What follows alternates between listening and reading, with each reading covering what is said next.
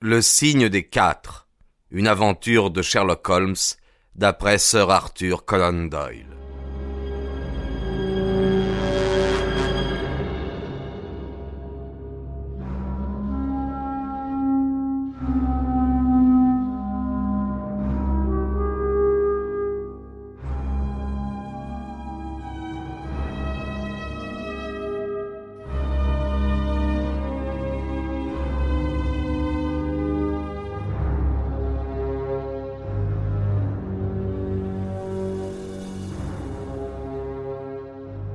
Au revoir, répondit la jeune femme.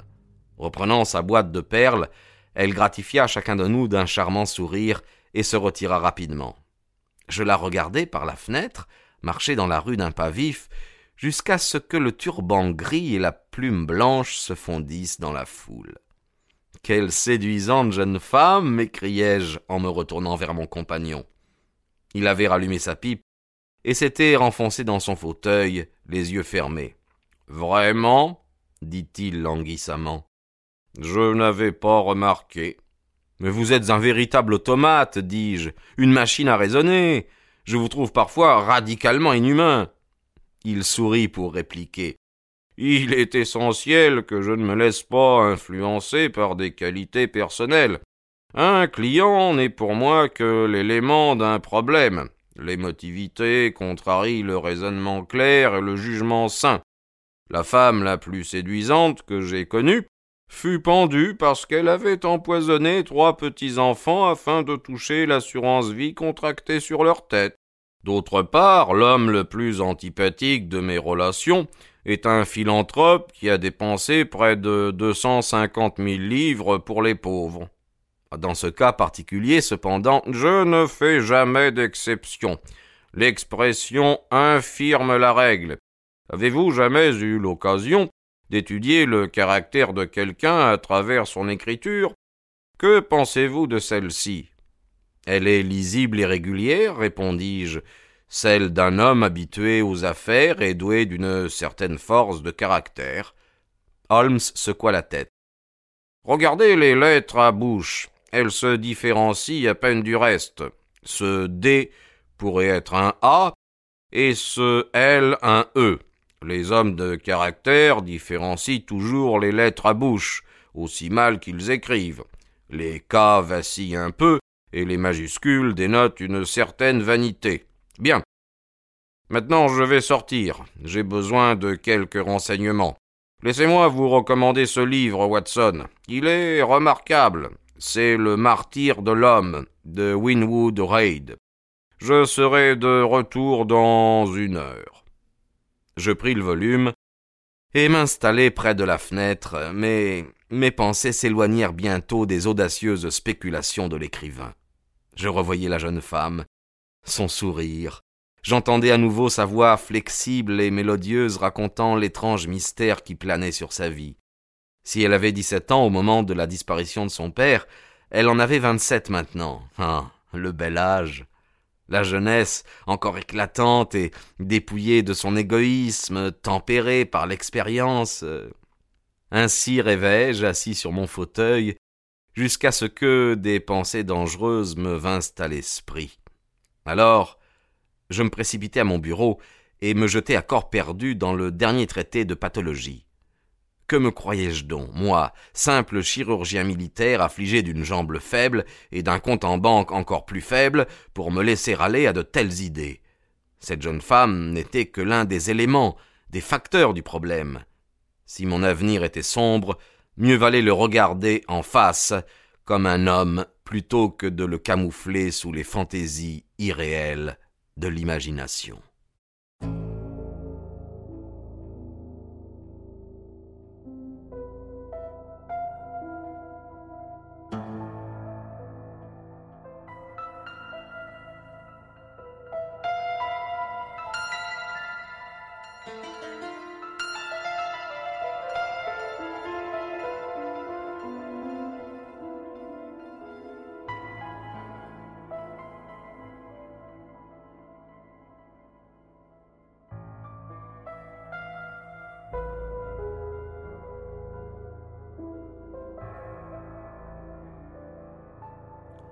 Chapitre 3 En quête d'une solution. Holmes ne revint qu'à cinq heures et demie. Alerte et souriant, il paraissait d'excellente humeur, état d'esprit qui alternait chez lui avec des accès de dépression profonde. Il n'y a pas grand mystère dans cette affaire, dit-il en prenant la tasse de thé que je venais de lui verser. Les faits ne semblent euh, admettre qu'une seule explication. Quoi Vous avez déjà trouvé la solution? Ma foi, ce serait aller trop loin. J'ai découvert un fait significatif, c'est tout. Mais il est très significatif. Il manque encore les détails. Je viens de trouver en effet, en consultant les archives du Times, que le major Sholto de Upper Norwood, ancien officier du 34e régiment d'infanterie, est mort le 28 avril 1882. Je suis peut-être très obtus, Holmes, mais je ne vois rien de significatif en cela. Non Bien, vous me surprenez. Bien, veuillez considérer les faits que voici. Le capitaine Morstan disparaît. La seule personne qu'il connaissait à Londres est le major Sholto. Or, celui-ci affirme ignorer la présence du capitaine en Angleterre. Quatre ans plus tard, Sholto meurt. Dans la semaine qui suit sa mort, la fille du capitaine Morstan reçoit un présent d'une grande valeur, lequel se répète chaque année. La lettre d'aujourd'hui la décrit comme victime d'une injustice. Or, cette jeune femme a-t-elle subi d'autres préjudices que la disparition de son père? Et pourquoi les cadeaux commencent-ils immédiatement après la mort de Sholto Sinon parce que son héritier, sachant quelque chose, veut réparer un tort à moins que vous n'ayez une autre théorie qui cadre avec tous ces faits. Et tout de même, n'est-ce pas une étrange façon de compenser la disparition d'un père? Et quelle curieuse manière de procéder? Pourquoi, d'autre part, écrire cette lettre aujourd'hui plutôt qu'il y a six ans? Enfin, il est question de réparer une injustice. Comment? En lui rendant son père? On ne peut admettre qu'il soit encore vivant. Or, cette jeune femme n'est victime d'aucune autre injustice. Il y a des difficultés, mais notre expédition de ce soir les aplanira toutes. Ah. Voici un fiacre. Mademoiselle Morstan est à l'intérieur. Êtes-vous prêt? Bien. Alors descendons, car il est six heures passées. Je pris mon chapeau et ma plus grosse canne. J'observai que Holmes prenait son revolver dans le tiroir et le glissait dans sa poche. Il pensait donc que notre soirée pourrait se compliquer. Mademoiselle Morstan était enveloppé d'un manteau sombre. Son visage fin était pâle, mais calme. Il aurait fallu qu'elle fût plus qu'une femme pour ne pas éprouver un malaise devant l'étrange expédition dans laquelle nous nous embarquions. Cependant, elle était très maîtresse d'elle-même, à en juger par les claires réponses qu'elle fit aux questions que Holmes lui posa. Dans ses lettres, papa parlait beaucoup du major Sholto, dit-elle. Il devait être ami intime. Ils s'étaient sans doute trouvés très souvent ensemble, puisqu'ils commandaient les troupes des îles Adamant. Pendant que j'y pense, un étrange document a été trouvé dans le bureau de papa. Personne n'a pu le comprendre. Je ne pense pas qu'il soit de la moindre importance, mais peut-être aimeriez-vous en prendre connaissance. Le voici.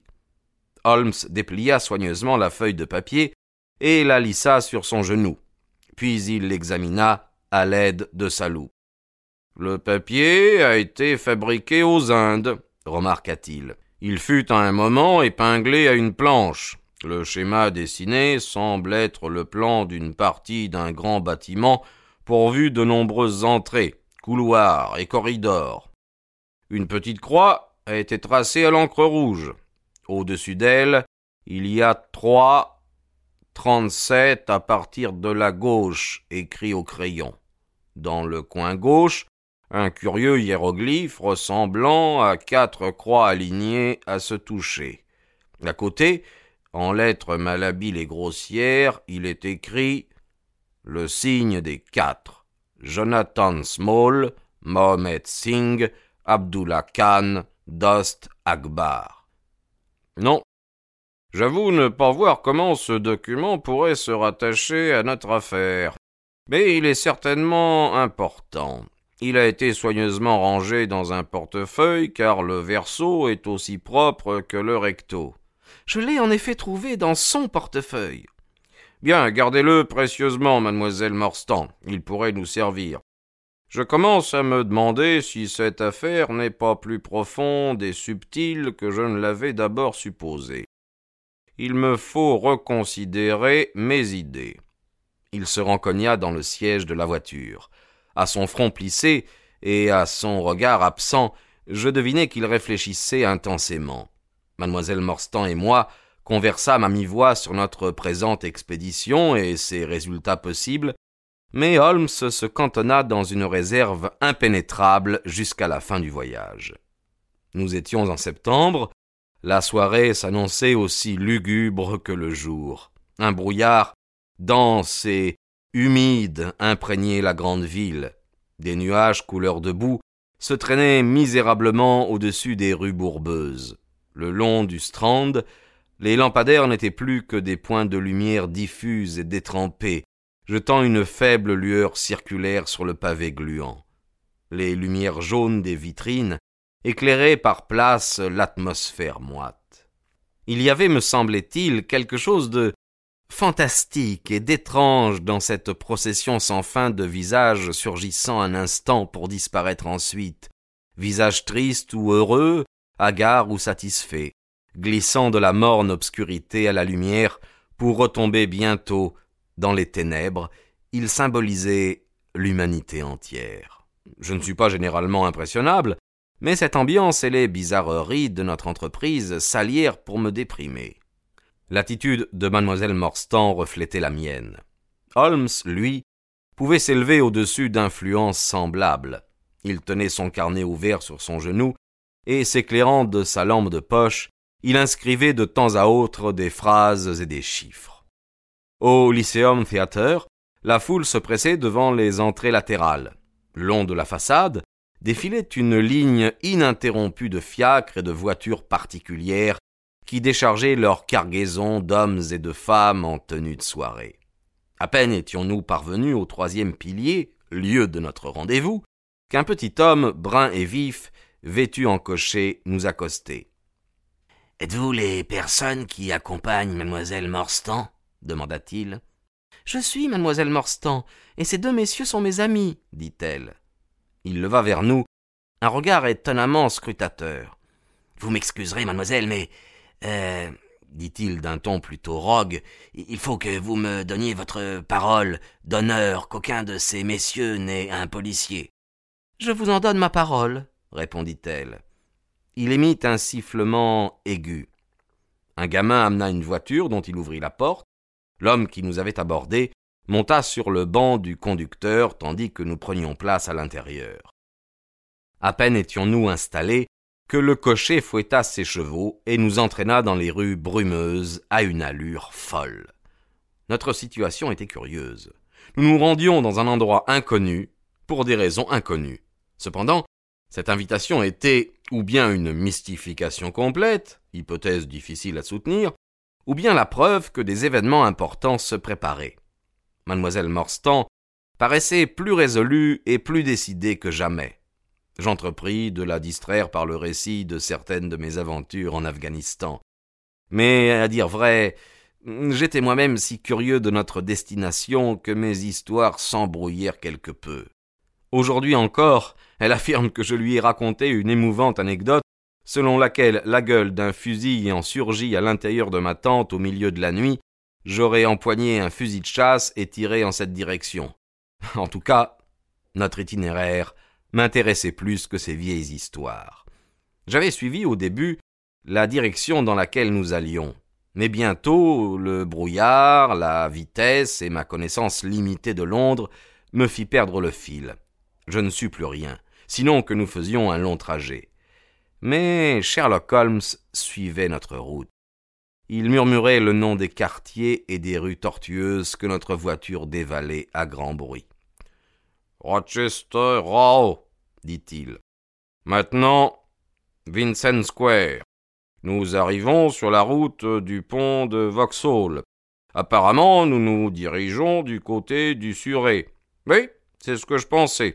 Nous sommes sur le pont à présent. Vous pouvez apercevoir les reflets du fleuve. Nous pûmes distinguer, en effet, une partie de la Tamise dans laquelle les lampadaires miroitaient faiblement. Mais déjà notre véhicule s'engageait de l'autre côté dans un labyrinthe de rues.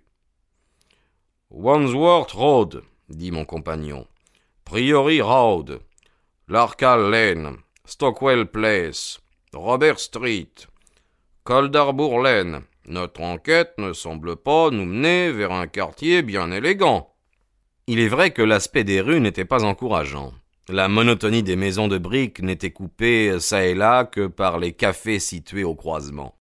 Puis apparurent des villas à deux étages, chacune possédant son jardin miniature, et ce fut à nouveau l'interminable alignement de bâtiments neufs et criards qui ressemblaient à des tentacules monstrueux que la ville géante aurait lancés dans la campagne environnante. Notre voiture stoppa enfin à la troisième maison d'une rue nouvellement percée. Les autres immeubles paraissaient inhabités. Celui devant lequel nous nous étions arrêtés était aussi sombre que les autres, mais une faible lueur brillait à la fenêtre de la cuisine. Dès que l'on frappa, la porte fut ouverte par un serviteur hindou nanti d'un turban jaune et d'amples vêtements blancs serrés à la taille par une ceinture également jaune. Il y avait quelque chose d'incongru dans cette apparition orientale qui encadrait dans la porte d'une banale maison de banlieue. Les sahibs vous attend, dit-il. Au même moment, une voix criarde s'éleva de l'intérieur. Faites-les entrer, quitte me regarde, cria-t-elle. Introduis-les ici tout de suite.